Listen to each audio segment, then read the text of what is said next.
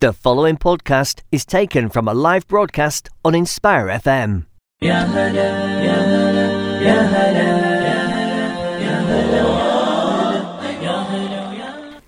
Assalamu alaikum everyone and welcome to Sister Speak. Today you're on the show with me, Lamisa. Me, Mariam. Me, Fareen. And me, Sonia. Yay, we're all here. um, so, how are you guys? It's been a while, I feel like, you know. It's good to see you, Lamisa. She's live in the studio, by the in the way. studio, Not, I'm not- Zoom calling in. Or Uh, yeah, I'm not. I'm not on a computer. Alhamdulillah, I'm here in person. It's been a while. Um, it has been a while. So we've got a good show today. Our main topic is surrounding um, women in higher education and, and higher roles, I guess. Very, very interesting topic that we were going to discuss about. Um, but yeah, before we get into everything, Mariam, do you want to let everyone know what our show's about? Yes, so our show is a platform for Muslim girls to voice their own opinions on current events and issues and form discussions on general topics such as religion, culture, politics, and social media.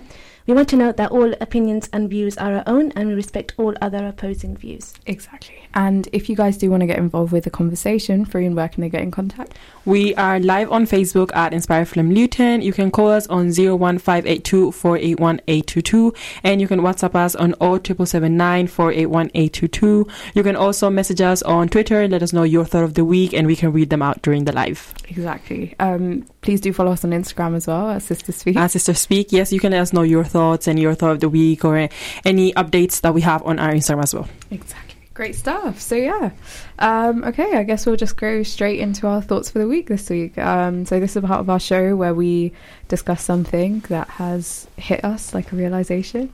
Uh, should we start off with Sonia? Oh, I felt like coming.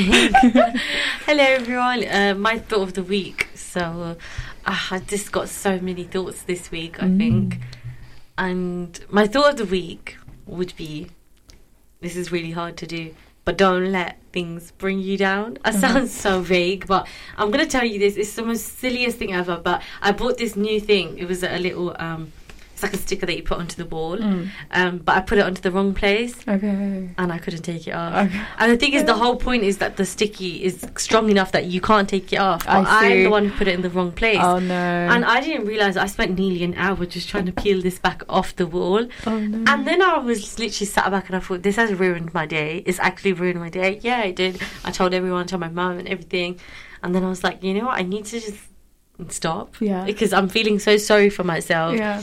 And there's there's bigger issues like even today i've had bigger issues than Mm. that and like i've left that now but it definitely overwhelmed me in that moment In that moment. um so yeah i think it sounds like a silly thought of the week but it was it's just what i went through this week so i was like i need to just let go of things sometimes and Mm. don't let them take over and consume me no matter how big or small they are just you know 'cause 100%. there's nothing you could do sometimes And you know? it's, I don't think it's silly. I think it's something we've all been through multiple times probably. It's a lot more common than, like, hearing you say it yeah makes me feel good because I've done that so many times. So It's like that um, thing where you're already having a bad day and just you have so the many bad things happen to you One today, thing. and Yeah. the one thing is like, oh my god, it's Yeah. like the tips you over the edge Yeah. Yeah. So I do think it's there's it's more deep rooted than that if you unpack it because I think it comes from a sense of perfectionism that we're expected to have things exactly how it's meant to be, and so then when we do, it doesn't go the way we want, Mm. we become overwhelmed, we become Yeah. become consumed because we Mm. already had this expectation that it would go this certain way, Mm. and that's why. Although you may think that's trivial, it's not because it's applicable in so many situations, and we Mm. see ourselves um, grappling with that a lot. Yeah, I think it's it's also on the background of we have so many things that frustrate us that aren't in our control, and I think we're aware of that. So when things that are in our control go wrong, yeah it's just like you just don't even know how to respond sometimes. Exactly, yeah, exactly, I so- feel I'm glad that. you can all relate. That makes me feel better. I feel like we're not given adequate tools to how to manage these kind of emotions, especially in school. I think me and Amisa have talked about this before, Mm. um, and I just think that th- we used to do PSHE, if that's the sort of thing. I think, yeah. I uh, think what is it? It's like a community type of topic that, or topic I think subject, ours is called citizenship. citizenship. So it was about kind of promoting. Um, I what was it? about? PSHE, I think it stood for personal, social, health, education. So it's Yeah. a very like random, but like It's just like you do like maybe ten minutes a week or something. Yeah, That's how no, much we got honestly, anyway. It really It's, it's supposed to like promote good culture, uh, social and like Oh, how to be a good person in life. I think. Yeah, So do not Do you English, think it did its job since none of us actually know what it was? Like- No, I mean, 10 minutes a week is a really short time to like be a good human in You it. know exactly. Very like true. well, my school's same, similar. Like it Mm. started off as a big thing, and then as we got throughout these, it died It down just- as a yeah, subject. We had and it in tutorial, which is like ten minutes before break. Ours just disappeared as It well. just- The yeah. whole Same. thing disappeared. So, what was the point you were going to say? then, just saying, mate, we need tools to we need to learn these tools to equip Yeah, us. so Maybe we need the- maybe PSHE or would, wouldn't be or a great. subject that they still do. Basically. Uh, yeah, yeah. emotional intelligence is something that I'm very strong about, and I feel like you can a, per, a child's character is developed until the age of seven, and if you put instill that in young people from from primary school up to yeah in primary school, then that will help them to manage their emotions. They grow older because they can't make sense of what the emotions are. They can't regulate that. They can't govern it because they don't understand the rationale behind it. And so then when we grow older, because we haven't been taught those tools, we don't know how to respond to situations Yeah, situations how to deal with because it comes from your childhood. Mm. And I think it's not talked about a lot because we just kind of brush it off, saying, "Oh, it's a trivial thing." Mm. But actually, it's a lot. More, it's a surface level thing that it just needs to be addressed in a more deeper, deep rooted way. Mm. Thank Yeah. you, I think my sense of like uh, you know perfectionism stuff came from my dad just expecting me to be good all the time, and I think from our parents it also comes like all the tools that you have to do this. Like they they also make mistakes, but for us it's more it's worse for us that we can't make mistakes and we get yelled at when we're like children.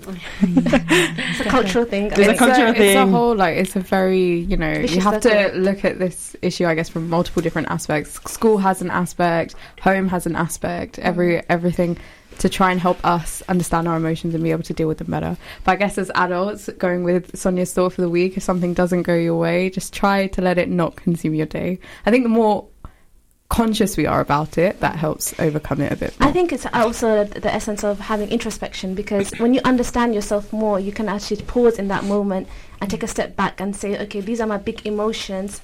How do I deal with this? How do I make sure I don't respond in a way that I'll regret later on? Or just take yourself away from the situation. Mm. Um, I think that's really important because it, the more we react in those instances, the more you regret. So thanks, Sonia, for this good talk. It's all right. Thank you guys for validating my feelings and also telling me how it's quite normal that we don't know how to react in those situations. 100% normal. This thought of the week segment is such a it's such a random thought that you're like I, I'm only thinking this, and then Yeah. when you actually come here and you actually say it out loud, it's like it's so relatable. Everyone feels the same way.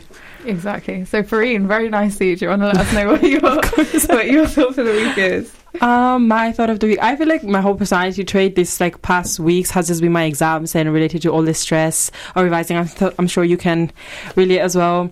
And the thing is, I feel like I'm so chilled out for no reason. I'm not. I feel like I'm. I started revising too late. Mhm. Obviously, I have like three weeks until my first exam, but I'm so relaxed. And I don't know if that's a bad thing or if it's a good thing because I feel like you should be relaxed and revising. Mm-hmm. And everyone around me, they're all panicking, revising, panicking, revising. And I'm literally no revising and relaxed. oh, so I'm going through this thing where I just feel like I don't have any time because I'm my time management at the beginning of the year mm. this last year i feel like it was really good and Mhm. because i didn't have that much stuff to do but now i'm putting so many things at priority and leaving the exams and then i'm like i'm too tired to do it and then i don't end up doing it and i'm gonna give an example for example today i had like this big break and all I was doing was just sitting there. It's because I, ca- I can't put my mind to it.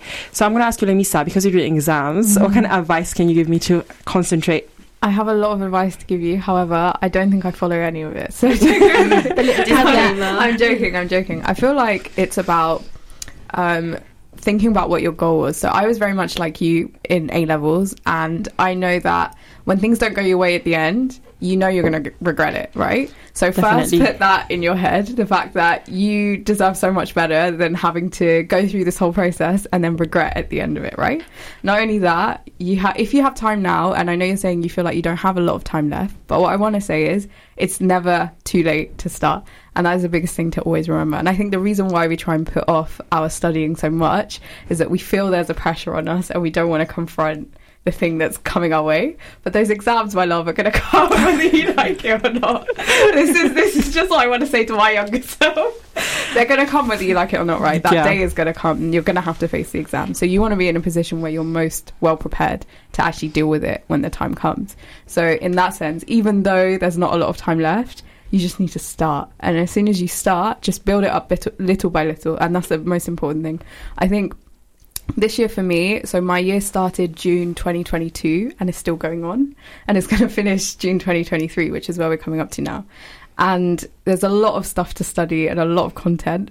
And there's only two months left, and I'm just sat here like I really don't want to. And and my issue is is that a lot of this stuff I've seen before, but because I've seen it before and I know it's quite complicated, I don't want to tackle it. yeah, I relate so much. There's stuff that you're like comfortable with, Yeah. and that you know that's the thing that you keep revising every day. Yeah, and the things that you actually need to revise that you don't know. It's that like you, you keep know you don't know procrastinating. Yeah. exactly and it's like in your head it's almost like i feel like there's a fog that comes over my head where i'm like every time i see those topics i my brain does not want to digest that information at all like i will do whatever it takes my phone's always on do not disturb i will actively go on my phone and We know. you know that was mean okay that was really mean um, my phone's always on do not disturb but i will actively go on it and seek people out and that's when i like start responding to messages because i don't want to study. But i would say once you try and get rid of that fog and be like no i'm actually going to focus this time um, and you actually start looking at the content and it starts to make sense once you start getting in that rhythm you'll realize that you will just keep going and it's fine. I think one other thing that really helped me as well was study with me videos. I'm not afraid to say that i use those videos. So you go on youtube and you write like study with me. Oh, um, and it's like the Pomodoro technique, but it's like 50, I do the 50 10 one. And when I see someone else studying, it almost makes me Wow, want to study amazing. myself. Yeah. I think so- that's quite normal though. When people go to like libraries and stuff, Exactly. you know, Can you're you, surrounded can you by. explain that a little bit further for those who don't really the know? Pomodoro technique. So Yeah. I think it's where you have small focus sessions and then you take regular breaks, and it means that you're able to study for a longer period of time rather than just studying for, let's say, an hour, hour and a half, three hours straight. And then being like, oh, I can't do it the rest of the day. If you do 25 minutes, five minute break, 25 minutes, five minute break, you can study for a longer amount of time. And it's more effective apparently because you're focused for that small amount of time. So you get all of the revision that you need to do done properly without any time for procrastination because you have your five minutes at the end of every 25 to do that. Um, my, can I share my revision method? So what I do is I time. Do you know the time lapse op- option on the camera? That's what I do. I just put it there, No, Yeah. and I talk to it. Yeah, it's such a me That's thing. good. Well, and then you watch it at the end. and I watch it at the end, and I put music, and I'm like, I did this today. So I have Yeah. like evidence that I did it. I, And I I used have to do that as well. That's really good. Also, like talk talking through anything, any concepts that you don't understand. But like, you don't even have to pretend you're a teacher. You could pretend you're a vlogger or whatever. Like, turn on the Yeah. camera and talk it through. And then when you hear yourself going through it, you can you're kind of checking yourself Learning, as you're yeah. saying it. It's a good. It's a good method. It's a good technique, and the Pomodoro technique I also use it, but it's this app that um it doesn't because obviously your phone is such a big distraction. You go like any apps, so it's an app that it has a 25 minute timer like you did. But if you go um out of the app to like uh, I don't know TikTok or something, then it kills a tree, which is like Oh, a yeah, I remember imaginary that. tree. Yeah. yeah, that came out when I So I'm was. like, oh my god, no! I killed a tree, so I just leave it on the timer, and then when the break comes, I just go on Instagram. So from Yeah. your um, advice, I'm taking to not procrastinate. and Remember start. when my goal start? Start. Yeah, definitely first one. Remember what I want to do Yeah. and time management. I think the remembering what you want to do is actually really important. It is. a lot of us kind of forget our focus when we have long term goals and then it kind of gets to a point where we're like for example studying you you have a dream or an aim job that you want but it's so far ahead in the future and you're just like how far ahead is it like is it really that important but it's about reminding yourself like actually this is something that I want to do and it's going to come one day one time very soon so I may as well try my hardest now and then hopefully I can get that goal in the end but it's hard like you have to keep reminding yourself Yeah, definitely. but I think when you have a goal in mind, it's so much easier to do things. When you don't have a goal in mind, then your focus is like everywhere. But yeah. It's just being intentional about what you're studying. Yeah. So to everyone revising, we can do this. You got this. We can pass our read Atomic exams. Habits. Just if you have the time. Otherwise, study. your textbooks. but one, I think, one uh, takeaway from Atomic Habits, if I may, um, is just um, separating your time into more manageable um, aspects in terms of if you don't find a certain topic on which you both mentioned appealing, then attribute it to something appealing. So, say, for example, I'm going to study this really hard concept, but after that, I'm going to reward myself. Mm. um, that makes it easier and also pr- make it visible in your room so when i have something when i tidy my room and i need to do something i put it right in front of my face so then i can't avoid it Mm. so that really helps because your environment is kind of encouraging you and prompting you to do that certain task um, so that's just a little tip as well See, I'm so toxic. What I would do is I would hide it, and then when I feel like doing it, I would put it right back. Oh, I love it. She's so relatable. We don't endorse investment. yeah, we don't. no, work hard, work hard. The atomic habits are important. Atomic yeah, work hard and little and often. And I think just once you start and you do a little bit every single day, then it's easy to build up. I also think it's important to factor in having breaks. I feel like we were very polar. We either work extremely hard and then burn out, or we just completely despunk the work that we need to do and just completely just rest. I think we need to be more balanced in, in our approach, and that way you won't feel feel that you're just consumed by this task, and you will feel that okay, this is actually a lot more manageable and it's a lot more healthier, Mm. um, and then you feel more inclined to actually do that task. Mm. Yeah, but I think it's it's hard to to develop that. So It is. give yourself time. Definitely. Do it little, little and often, little. and But everyone has different learning styles. So what we're Yeah. suggesting, it doesn't necessarily mean that it will suit you. You have to kind of do a trial and error. You have to explore different techniques. Hundred percent. I percent. find my technique, studying technique, in my final year of university. So, And people studying techniques Wow. change. What worked for you 100%. a few years back may not work for you now. For example, I used to learn by like making notes and talking it out, but now I've realized actually just doing questions now helps me. I used to hate the library. I never used to study in the library. Now all I do is study in libraries. So, you know, it's whatever works for you. Um, but yeah, very nice. Very good thought for the week. I love it. Um, Mariam, what's your thought for the week? Well, uh, so my thought of the week yesterday, I attended an event um, by Unisa Finance. So, for those who don't know, she does a lot of workshops on um, helping Muslim women elevate their understanding of finance, um, upskilling themselves, and she has like an array of workshops. Mm. And uh, what I find really interesting is how she really focused on the idea of central, uh, making your faith the central idea of gaining understanding of uh, finance. And I think that's really important because she said that if you want to become intentional with your finance, you have to be intentional with your faith. Because it all goes back to that. It goes back to your faith. It's, it's all the ideas that we're supposed to abide by, um, and to kind of um, make sure that you know we're abiding by Allah's laws. And I think that was something that was really inspiring for me because often we kind of separate the two. We separate finance with goals. And she actually talked about uh, how in Ramadan we have all these religious goals, and of course that's incredible. But do we ever think about our finance? Do we make dua that we have halal income? Because if we don't have halal income, then we're eating haram, right? And a lot of us don't think like that because we're just thinking it's coming to our bank account. We're not being intentional. And even the idea of not wasting money as well. So we're very unintentional with just tapping our card on various things. I think even, I think we're all kind of, uh, we all succumb to that kind of guilt. Um, so I think that was a really good workshop. I think it really opened my mind because I just feel that as I'm growing older, I really feel like I need to be able to understand finance. Also, in terms of understanding my religion, in terms of finance, because there's a whole fiqh around um, finance. So yeah, that's my thought of the week. Is just kind of exploring a new area, and it's quite ironic because I started a job in an area that deals with finance. So No, I think that's a that's a really good thought for the week. Um, in terms of trying to be more intentional with everything, and you're learning a new area of our deen. I think a lot of us we don't realize that all of these as we know it, but we don't look into it, or we Yeah. haven't properly understood it. Um, and the fact that you're actually going for it and, and learning about it in that way with your faith as the anchor is, I think, you know, something we all want to work towards as well inshallah. inshallah. Um, and I love that because it kind of reminds me about my thought for the week, which is being a bit more intentional, I guess, um, and being a bit more mindful about all of the information that we're consuming all of the time. Um, during Ramadan, I heard a lecture, um, and they were talking about how everything that we listen to and everything that we see and everything that we, you know, all of these types of things in a way, you should try and increase the amount of it that is related to faith or related to God, because that way it will help kind of manifest that. Um, and I was thinking about that, and I was like, what proportion of my day do I actually spend um, contemplating about faith or actually thinking about these types of things? How much of the stuff that I am consuming is actually like in line with my faith? And is that maybe a reason why at times that I might feel like drifted away or maybe not, you know? Um, so I was thinking about that. I was thinking I just want to be a bit more intentional with it because I know that as soon as I wake up, I'm checking my phone, and before I'm going to sleep, I'm checking my phone. But what percentage of that screen time, that very large screen time that I have, um, what percentage of it is related to actually learning about concepts and things related to my deen? Like I said, you know, you're you're learning about the whole fiqh of finance that Islam has. Do I have the time to learn that? Probably.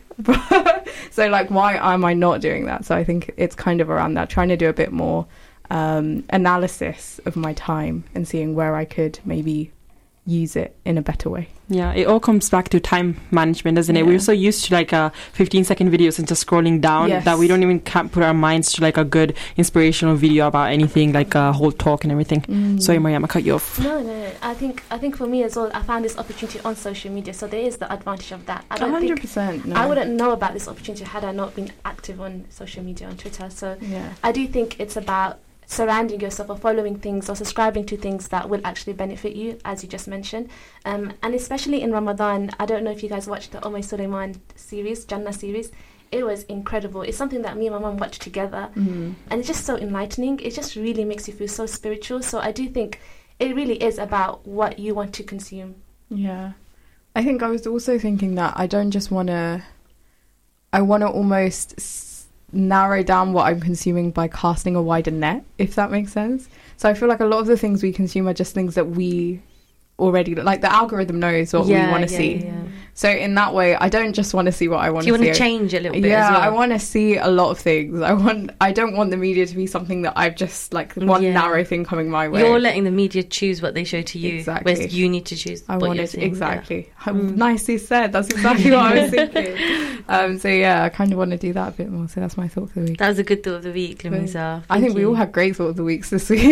It's because it's been, it's been so long since we have we had like seen each other. Ah, yeah. and the live studio uh, recording as well. If anyone does have any thoughts on the live, we shall be checking them. Exactly. And please do let us know your thoughts. Um, you can follow us on Instagram at Sister Speak.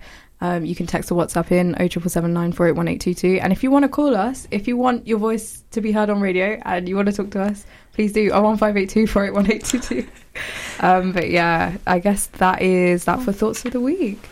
Okay, so Um, our hot topic. Yeah, our hot topic now. Um, so this is just something that's current in our lives at the moment. Um, what we're going to be talking about is uh, we've had a bit of a catch up, but we want to Yeah. have a bit of a catch up about how Eid went, end of Ramadan, that type of thing. So yeah, So I think last week's episode was of our reflections of Ramadan, Mhm. um, which me and Fareen did. So that was that was nice.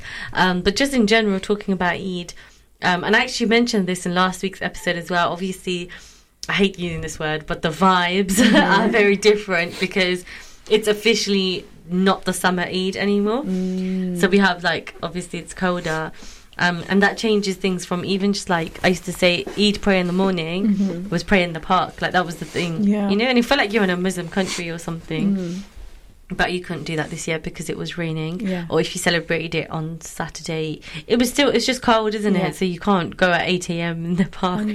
Um, but yeah, so those those little things have changed, um, Mm. which I definitely noticed. Um, but in general, if it's just the catch up about Eid, it's always great, isn't it? I mean, not to plug Inspire FM, but I did go to Inspire Eid, and it's so nice. It's just It such a great, great thing to have. Did you see the Viking ride this year? the what? Sorry, The ship. It was No. amazing. Right. Did you go on it? Yeah. Did you? Oh, are enjoy- you talking about that boat? Yeah. the, like it's like a banana boat, Yeah, basically. yeah. Yeah, yeah. I did see that. Did you go on it? No, sorry. Fareen, what, Fareen, were you sat at the back? Were you sat in the middle? I found it. I found that the ride was really good in general, but the fact that we were like facing each other, we're like Yeah. strangers. I was That's like, the we're Yeah. funny bit, though, isn't it? Do you know, 'Cause a kid told me, a kid turned around and said, Why are you screaming? Wow. And I looked at this child and I was like, It's a ride. That's what people a ride do. and I'm scared again. you know what? I'm telling you, all the kids were. I don't know why. If, I feel like all the vibe with the kids were so mature on the They're- ride. they're very They brave. didn't They're smile, very brave, no yeah. screams, and I'm at the back like screaming every single time. It's like, They don't know how rides are supposed to be experienced. Yeah. That's why we're up there with our hands up do they screaming. not feel that rush when it No, like, they there's just that- like the Mm. stomach uh, thingy Yeah, and I everything. hate that. coming out. Yeah, this is why I don't go on the Viking ride. It's so scary because I I, was going to sit at the back, and my sister came, and I was like, "Oh, because you're scared, we'll sit at the front." But it goes up so high. It does not. It does not. I It saw it. It's just like a little. You don't know. I felt like I was on the top. I was like on the peak of Luton. I was like, No, I went on the um. You know the one that goes up and down like it's a frog. The- yeah, the thing? frog one. That's like my ultimate favorite ride. "Do you like it?" I I went on love it last year, and I It's hate. Like. I was scared. I screamed again on that one, and But my dad was fun. next to me. He was like, "Why are you screaming?" And then I went on, and obviously your Eid makeup and clothes and stuff. You Mm. can just forget about that exactly. because ride. Yeah. And then I went on the Daredevil one. Oh yeah, You know Daredevil one is good. Yeah, yeah, yeah. Um, but I wore trainers, which was fun with each clothes. I did too. You don't 'Cause want your clothes wet. to get muddy. Yeah, exactly. So there is ways. There's ways. What about you guys? I did not wear trainers. I was like, beauty is pain. I'm gonna wear my heels. I'm gonna go on all the rides. We love it. we Um, love it. because I'm the, the, from all my siblings, I'm the only one that's like really that I want to go on all the scary rides. So what I had to do, I had to adapt to my siblings. so I had to go like on the boring ones that for them were like the scary ones, and I was like, "What are you doing?" So I sat on one with my two brothers, and they were literally slipping off the ride. I was like, "What are you doing?" yeah, yeah, because they're little, aren't? Yeah. Yes, I was like holding them like the uh, Oh. one hand of each other, but it was really it was really nice. I My, also bought biryani. Sorry, just Oh, saying. very nice. And Did you buy the mocktail. potato thing? Me too. No, I didn't. Did you? Did that, you? It was actually really tornado good. potato? Yeah, yeah, yeah. It was good. I liked it. That's fine. Oh yeah. Um, but what's your ultimate ride at the fun fair? I don't like rides because I just get Bumper scared. cars. See, I you love should like my bumper sister. cars. You like my sister. Bumper cars are just. It, No, it depends bumper who you're cars are the with. It could be boring though. if no one's like Nah. you're hitting everyone and no one's hitting you. No, No, people have to. I bumper feel like all the bumper cars. I've been really. Because it's like going on the tube. Like I don't want to be hit. I feel like It's the, not like I the don't I tube. feel like it just pushes you. That's the whole point. Yeah. You have to be the hitter, then you enjoy it more. exactly. what's the one that goes uh, around? What do you call it? Which The one? It's like where you sit on it. Wheel. No. Oh, what the little? I think Sizzler or something like that. What you Is sit it on it, it goes Twister, round Twister? and- Oh, Twister. Twister. Like no, it goes up and Oh, she's um, talking about the scary, That's the scary one I one. didn't know on. Okay, Like well, that. we're gonna have like to a bring spider our conversation to an end. This was fun, though. Oh my god. Um, but yeah, join us Hope after you all the break. enjoyed your we'll Eid. Be, where Yeah, we'll Eid be discussing more. Assalamu alaikum. You're listening to an Inspire FM podcast, making available our popular programs from our daily broadcast on Inspire FM. Assalamu alaikum everyone and welcome back to Sister Speak. Um, so yeah, before the show we were talking a lot about um, our experiences with Eid and how it all went. We were talking about our favourite rides. uh, so yeah, uh, it was a fun discussion. We just want to say if uh, that our main topic is going to be on visibility of Muslim women in higher education roles or higher roles in general. Um, and it is a very, very good and fun topic. If you guys do want to get involved, um, Fareen, where can they get in contact with us? Sebas. Um, you can call us on 01582 481822. You can WhatsApp us on 07779 481822. We are also live on Facebook at Inspire FM Luton. If you do have any thoughts or you want to let us know what you think about women working in higher roles or just anything in general that you want us to speak about on the live, you can let us know during the live. You can let us know on Twitter at Sister Speak underscore FM or you can let us know on Instagram at Sister Speak. so many avenues to get We in have so many sources. You just So have to get in contact, and exactly. we'll be more than happy to let, let everyone know your thoughts. Exactly. So yeah, like I said, our main topic today is on visibility of Muslim women in higher roles. So um, over to Fareen, who chose this topic. Why did you choose this topic? So the other day, I was uh, wasting my time, obviously, and scrolling on social media, and you know those news that just come up, and you're like, "Oh, this is irre- irrelevant to me." Obviously, so many news. So one news, uh, one thing came up, and it was this a woman. She was born in Syria, and she was the first judge in America, and she was a hijabi. So I was like, "Wow!" Wow. I was what like, news source was that? Uh, the news source was arabnews.com because the woman is Syrian. And they were just making her obviously such a big, I feel like such a big um, achievement to do so it. was she the first Muslim female judge? She was the first hijabi judge, I Hijabi think. judge. Yes, she In was the first hijab wearing USA. Superior Court judge in the US. Yes. Wow. So her name was uh, Nadia Ka- Kahf. Yeah. And she took her, o- her oath with her hand on a copy of the Quran. And I was like, wow. So when I read this news, I was like, because obviously I want to do law as well. So I was Yes. like, when I'm, well, inshallah, when I be a lawyer, when I'm going to be a judge, I'm going to be That like could a. be you, Fareen. that could be me. That will be for me. And I was like, this is like my role model. Is something that I didn't. I, this is the first time that I've seen a woman with a hijab in like a um, a field that I want to do in the future. So I was like, this could be me. I'm going to be with my hijab, and I just feel like it was so nice to see on Instagram, and that's why I want to like the visibility that we're getting now. It's awesome, and that's why I want to talk about it, and I want to talk about how imp- that like we can do this stuff, even if we're wearing hijab, even if we're not wearing it, if whatever we're wearing, it doesn't matter as long as we know what we're doing, and we know what we're doing. We just need that visibility. Yeah, wow. She no one said it better than her. She said said what she said. Okay, Thank you very guys. very true. I love the I love the inspiration for this topic. It's such an important topic as well. And like Fareen said, it's hard for us to um, often see people like us. I think we're seeing it more and more these days. But uh, definitely growing up as well, it was not easy to see. Um, and I guess that's made a lot of us have that kind of hunger inside of us where we're like, we're gonna make it happen so Yeah. that people people have that um so yeah we love that um i guess the first question for you guys is what is your experience like uh, working in these roles? We have a lot of we have a lot of high flying people with us today. Mashallah, mashallah. Um, so, what's your experience like working in higher roles or working towards these kind of higher positions generally? And have you ever set it as a goal for yourself? Is this towards me? Yes, Towards Maria. yeah, everyone, all of us. Why don't you go first? Okay, uh, we'll save the best to last. um, in terms of what's it like to work in these positions, oh, you know what? It's it's good, but it's also you learn so much in the, being there, and also I feel like you learn how to bite your tongue a lot or overcome a lot of barriers. So just to give some examples. Um, the amount of times I'm not even exaggerating, and I don't particularly look young. Maybe now, but when I'm at work, you know, in work attire, badge on lanyard on everything, the amount of times someone has come up to me and said, "Can I speak to the manager, please?" And Oh then you my just God. turn around and you're just like, I am the manager.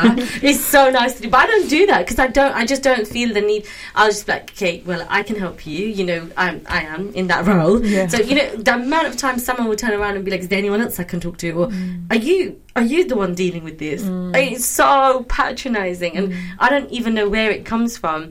Um, I don't obviously I don't wear the hijab, so it's not necessarily because I am Muslim, Mm. but that's just because I am probably a girl, a, woman, yeah. female.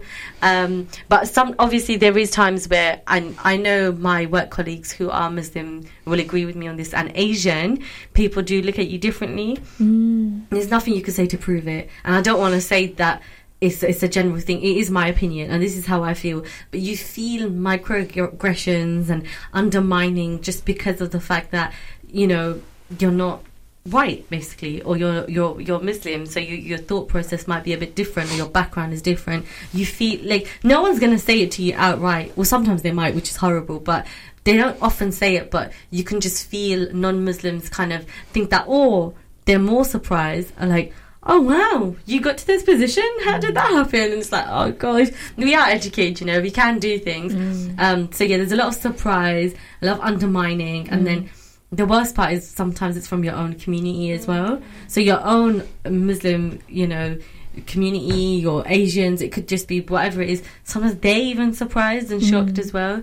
Um, but yeah, I would definitely say in terms of the second part of the question, what was the second part of the question? I mean, in terms of having those goals, have you have you always been a person to have those types of goals and be like, you know what, I'm going to aim for whatever high position I can think of, um, I think um, or have you ever thought, nah, I'm not going to be able to do that? I think so many times when I was growing up, and even like when I was in st- stage, which is the second year A levels, there were so many moments where I thought, just I'm just not even going to try. I'm just not even going to try. You don't Mm. often see Asian girls or Muslim girls in those roles. I'm not even going to bother thinking about it. Um, and that one of them was law as well, because I was into law at the time, and I just thought. Mm, yeah, it's going to be very difficult. It's just Mm. going to be hard because you just imagine it to be hard for you because you don't often see people in those that look like you in those Mm. positions. Um, and then obviously with media, especially, I thought this is going to be very hard. And there is one or two, right? But the thing is, you always know those one or two because they're such a big deal because they're so special. Like there's a there's a hijabi um, news broadcaster in America, and almost so many people know her. The way people know her, I thought she was the influencer, but she's not. She's just a, that's her job. She's a news anchor, but because she's a hijabi, Yeah. it became such a thing. Like Yeah. wow, she's a hijabi that you know. first one. I know what you're about. And she really, she the fact that Mariam knows who I'm talking about, I've just described her. But do you know? Do you see where I'm coming from? Like you know straight away. But it's like, why is there only one? Yeah. And such. So you think, mm. forget it. Like I'm not going to be the other one, am I? Mm. There's already one. I'm not. I'm hardly going to be the second one. Mm. So definitely, there's so many. Like you know, you stop yourself almost because you think you won't get there. Fair enough. That's Um, why it's so nice to see you know that we can do this in this generation and that we are we are all capable of uh, working in high roles if we put our mind to it and like you said if you, even if you don't have a goal i think um I think I always try to aim high. Obviously, I'm not working in like uh, roles like you guys, and I don't have I don't have have any um, uh, high roles I'm aiming for now. But in the future, I think, like you said, like the law field, for example, it's really competitive, and they're not only going to look at your degrees; they're going to look at so many aspects. So the thing I think is just the thing to not doubt doubt yourself. Yeah. Yeah, I think there's a lot of factors in uh, that play into this. For example, your financial circumstance, because you have to be able to have a financial backing to be able to engage with extracurricular a lot of people have part-time jobs and they cannot engage with these things and therefore they cannot get the experience and therefore they cannot get the exposure. Um, and i think this is not something that's talked about or factored in when we're talking about how young people from our communities um, can aspire to higher roles. We don't talk about how they have a lot of um, disadvantages that affect them. So i think i feel like for me personally i did feel that. I feel that whilst it's easy for people to say that you should, you know, explore different options, you should look at extracurricular. Firstly, I don't have the connections because my family background does not have any, so I couldn't even use nepotism, which a lot of people do use in this area. It's, a lot of people Yeah. say this. It's always about what you know. It's not who you. It's all about wh- who you know, not what you know.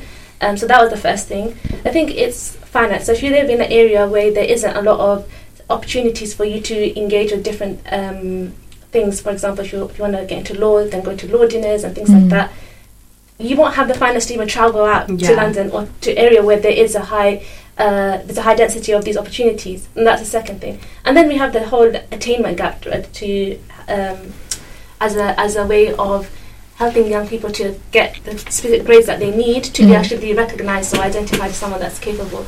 So I feel like there's just so many factors uh, that play into this in terms of your aspiration because you already feel disadvantaged and you are disadvantaged in so many other ways. Um, but I mean, for me personally, the way I kind of come back to like, alhamdulillah, I do I do feel like I have that sense of privilege that I worked in university. I was able to, I didn't need to contribute to the household as much. Um, and so therefore I was able to use that money to do the things that I wanted to do in terms of my opportunities and that's what's helped me to get the role that I have today. Um, so I think it's just there's just a lot of situations where we can't just talk about this certain trajectory that you can achieve these certain goals. You have to be quite understanding and empathetic towards people who have these um, disadvantages. And I feel like there's a lot of spaces where they do try to upskill people, but again, it's about education, right? They how, if you don't know about it, how are you going to engage with it? Um, so yeah, I think that's kind of my thought process behind that. Personally, for me, um, I was always passionate about helping the community. It's just something I've always loved, and I used social media to help me gain these opportunities. I followed people that I thought were doing really great work, and they would just like retweet things or they would just share things that I would feel like, oh, maybe I should try this. So the kind of organization that I tried, uh, that I was part of last year, yeah, was Patchwork. And this organization is, uh, is a organization that helps young people to understand politics, but also get, upskill them in multiple different ways. And that really opened my minds because we are given this certain idea that we have to go through this one um, trajectory. We have this tunnel vision that if you want to do law, you have to go through this one route. But actually, you can work in law and work in the NHS because there's a lot of legal understanding that you need in the NHS. So I think also having people around you really does help.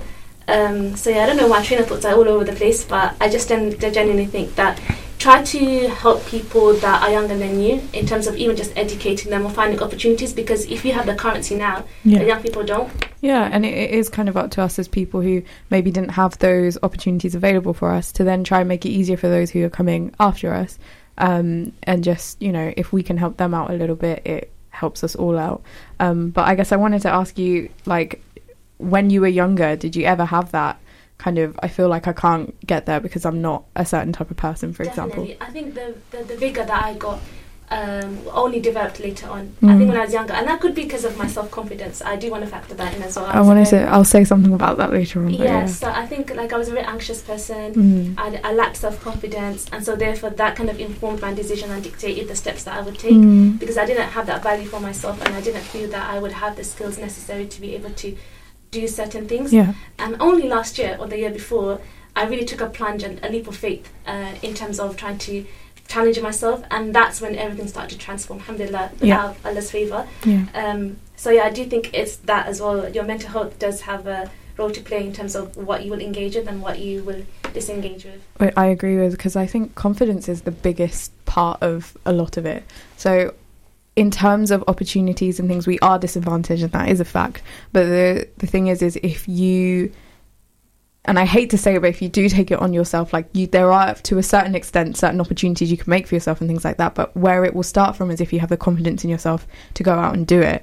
And I feel like from a young age, I've never thought that I can't do something because of the fact that I've always been told that I can. And I feel like that's the difference when I meet other people is like I've realized not everyone has that around them. And I feel like from from a very young age I can remember that there were certain things where I wasn't that good at doing different things and things like that. And then I had this one tutor who I'm actually very thankful for, and I've only made this realization now in this spot. But I think it was because of my tutor, the fact that he was like, actually, you're not. It's not you're bad at this. You can do it. You just need to take a bit of time to try and understand it. It was a, a specific like thing at the time, but I kind of carried that attitude throughout life. It was a I'm not bad at it, or it's not something that I can't do. It's just it's going to take me a bit of time, but I will get there. I know I will get there. That type of Well thing. done, Lamisa. And I think I think recently that confidence has gone down a bit. I'm still trying to find it, but in terms of dreaming for or having aspirations for jobs and things like that, and for us as Muslim women to be in higher roles, it's not something that's impossible and something we know we can do. It's just about having the confidence and believing in ourselves as a first step to try and get there. Because I feel like if you don't if you don't have that in the get go, you're not gonna. It's not you're not doing yourself justice in a way we have to we have to have that confidence within ourselves um, Yeah. and i think it's something we need to start to develop as a community and be like to each other we can do it yeah, I agree. If you don't believe in yourself, how are others going to believe in you? And it's it's, it's about because a lot of us haven't had that from a young age but it's about encouraging it and changing the attitude bit by bit. So if we don't take it upon ourselves if your friend says hey this is something that i'm looking into like do you think it would be a good idea? Obviously giving them realistic advice is important too but also being encouraging being like if you think that that's something that's good for you and you are you know looking into it and you're making sure that all the avenues are covered then why not? Like why wouldn't you go for it? Um, so i feel like confidence is a huge huge thing and it's something that we need to try and give ourselves a bit more I think even it comes stems down from the household as well. A hundred percent, it comes from the household. it comes Yeah, from the household. I think it's multiple things: the Yeah. household, the environment you go to school. And definitely. because your parents can work really hard to build your confidence, but it could be that one teacher that destroys it all, or that one True. bully that destroys it True, all. very true. Um, and that can that actually bullies can actually change your life for the course of of course, the yeah. way you think about yourself. So I think it's really important. It's a collective kind of thing, Thing. that where Yeah. school, your your peers, um, your home life, all have to work together to build this young person's confidence, and Yes. that will create a collective, strong community. Yeah, hundred percent. Yeah, I just want to share something really quickly about your hustle and everything. Um, I'm j- my dad. He, you know, sometimes when you think uh, that your parents they're from like the other generation and they came from like wherever they came from, India, Bengal, and you're like you're gonna have this mindset that we can't uh, get to this high roles. Um, my dad, he from a very young age to me and my sister because we're the oldest ones. Um, he's always been so supportive about it. He's like, I like, I know you can do it. I'm gonna do everything that you I can to give you an education, and I want to see you, you know, success. And Mm. he's always saying, like, obviously, it's such a young age now, but he's always saying, like, I'm not gonna talk about marriage. Like, I want you to get an education. I want you to have like the job that you want, the role that you want. And I think it's really, I think it's such a good thing because um, my dad coming from uh, the obviously the family that he has, everyone at my age or whatever, they're like, when are you gonna get married? What are you gonna do? Which is not a bad thing. You can get married young. You can do whatever you want. But the fact that my dad took that step uh, with us and showed us this another type of like life that you can take and that you can't get married and have a higher role education and can do stuff i think is really good and i think that my dad is being supportive throughout all it was such a good uh, thing for me and my sister and it gave us a lot of confidence Mm. to work hard in school you know like i want to show my dad i want to show my parents that i can do this they're giving me the like the resources they're paying for my education and at the end of the day is obviously i want to get you know i want to be a lawyer and all that for my goal but one of my goals is like be there for my parents impress them as well Oh, go for Reed. Yeah, I love my Reed's parents. dad Wow. and Reed's mum. we love it. We love it. And I, I think that's what that's what it is. It's like having people around you who tell you you can do it definitely gives you 100%. that footing to be like, actually, I can now go and look for the steps to try and make my whatever I want to do a reality.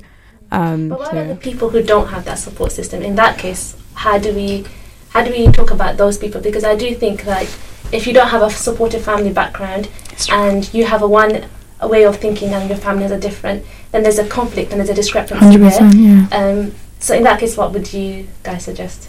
I think in that case, so we what we were talking about in terms of confidence is like a societal thing, a multifaceted thing, right? In in this scenario, it's difficult because, like you said, Mariam, there's a conflict, and always solving conflict is a very difficult thing to do.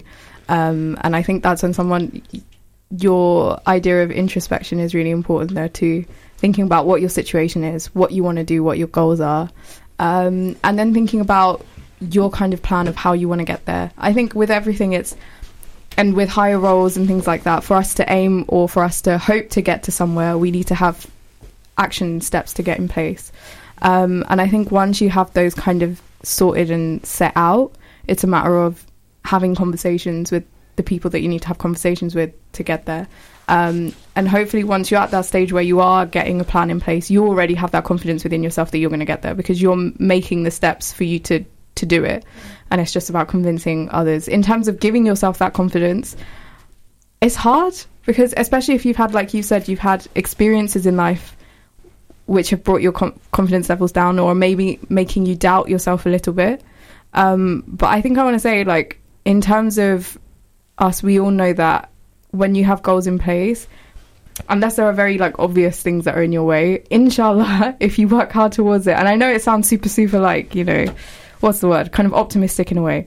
But inshallah, once you start putting things into place, don't believe that you can't get there because you can. I think that's the perspective. Firstly, I hate to sound cringy, but No, I, I You don't. think- I don't think we should have this perception that we can't be idealistic with our du'as, like, 'cause- because oh, especially with your du'as, of course, like, like I don't think we should ever limit what we ask for. in exactly, du'as. exactly. Um, but in terms of tangible ways of people who don't have that support system at home, yeah, if you're in school, I'm sure there'll be a teacher or advisor or someone, there that would believe in you and have those conversations. If you're feeling that you don't have that gap at home, find that elsewhere. Find that in school where someone can guide you Mm. um, as you grow up, especially if you're I know under 18 you go to school. When you go to university, again, there's opportunities. You'll find a lecturer, you'll find societies, you'll find, you'll find Yeah. like-minded people.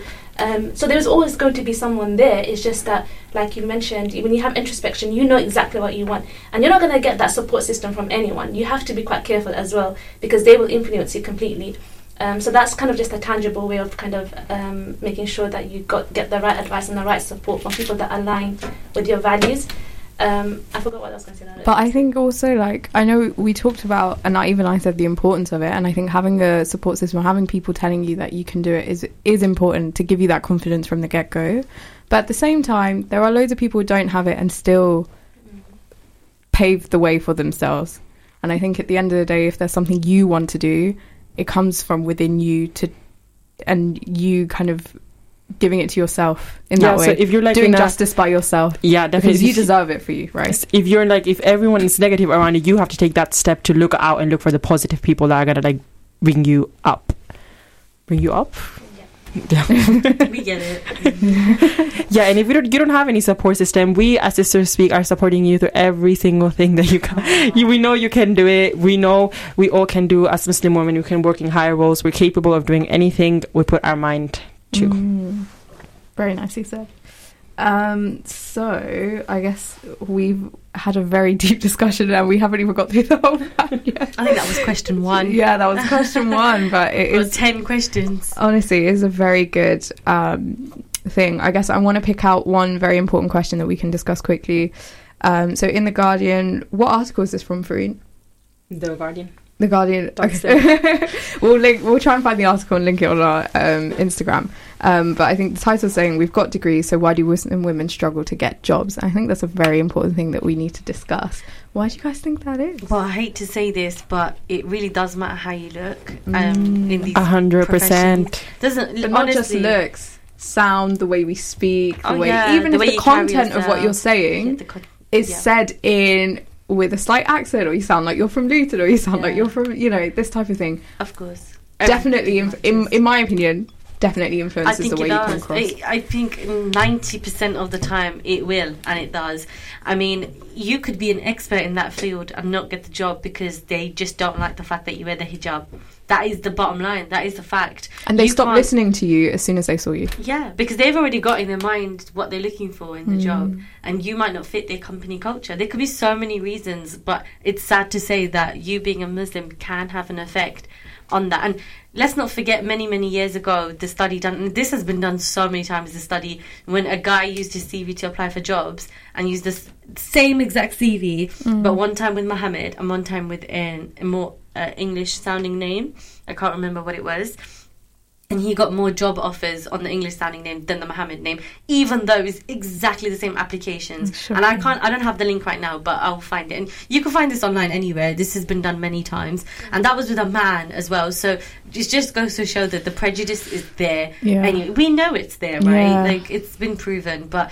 It, it's a shame because you could be qualified and then in the very last stage. And I have a friend, um, well, she's a work colleague of mine as well, and she's mentioned that genuinely it was a recruiter that she went through to get a job at a bank, um, and it was a bank in the city, and they they let the recruiter know and said um, she was not like her image was not what we were expecting, and she wore a hijab, and they literally said this, and I was so outraged for her. It's said, terrible. How can you not take this further, and so on and so on? She goes, well, they told the recruiter to pass on that message to me, so it was it was through like you know she didn't know how to, and she goes, what can I do? I didn't get the job, so I can't go to their That's HR. shocking, yeah. It's all very you know, and it's a long. Do you process think that idea of um, I think I heard about it going around removing names from applications. Oh yeah, un- um, unconscious bias. That's So to remove the unconscious bias, Yeah. yeah. So having like anonymous, Anonymous. kind of applications. I've seen that Do you in a think few that would that would help? Do you think that's it?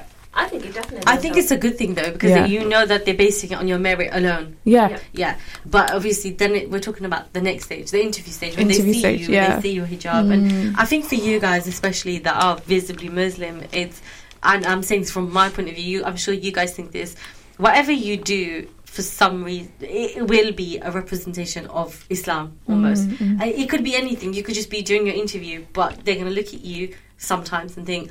She's not just representing a lawyer who's come from a Luton background or so on. She's also representing, in my eyes, a Muslim female. And it's so hard for you to keep that balance because sometimes you're there for a certain reason to get the job, but Yeah. they're looking at you with all these other preconceptions lenses, yeah. that they may have of you, you know. So It's those barriers, one. they're going to form barriers for you. you know, That's so- true. But I feel like um in terms of the anonymizing because so many people don't even get through the first round to get to interview stage. Because I feel like at interview stage you're talking you're letting your ideas come through if they're listening to you on the other side. That's a different question but at, at least you get to show some part of yourself and what you stand for. Whereas when you're on paper if someone's looking at your name and they're forming all of these ideas and just because someone's name is slightly different even if they have the same uh, qualifications as you that might put them at a bit of an advantage.